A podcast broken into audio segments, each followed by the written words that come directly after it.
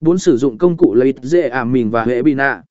Công cụ như Zoom, Facebook Live hay YouTube lợi dễ ảm giúp bạn kết nối với khán giả một cách nhanh chóng và dễ dàng. Bạn có thể tạo ra các buổi hệ bị nạ chất lượng cao để chia sẻ kiến thức và kinh nghiệm với khán giả của mình. Năm tạo nội dung video sản phẩm và hướng dẫn. Nếu bạn tổ chức sự kiện liên quan đến sản phẩm hoặc dịch vụ, tạo video hướng dẫn và giới thiệu sản phẩm sẽ giúp tăng cường sự hiểu biết của người xem. Điều này tăng khả năng chuyển đổi và tăng cường uy tín của thương hiệu. 6. Sử dụng công nghệ 360 độ và VR.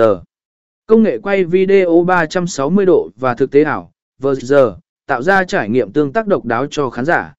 Sử dụng chúng trong sự kiện của bạn sẽ thu hút sự chú ý và tạo ra ấn tượng mạnh mẽ.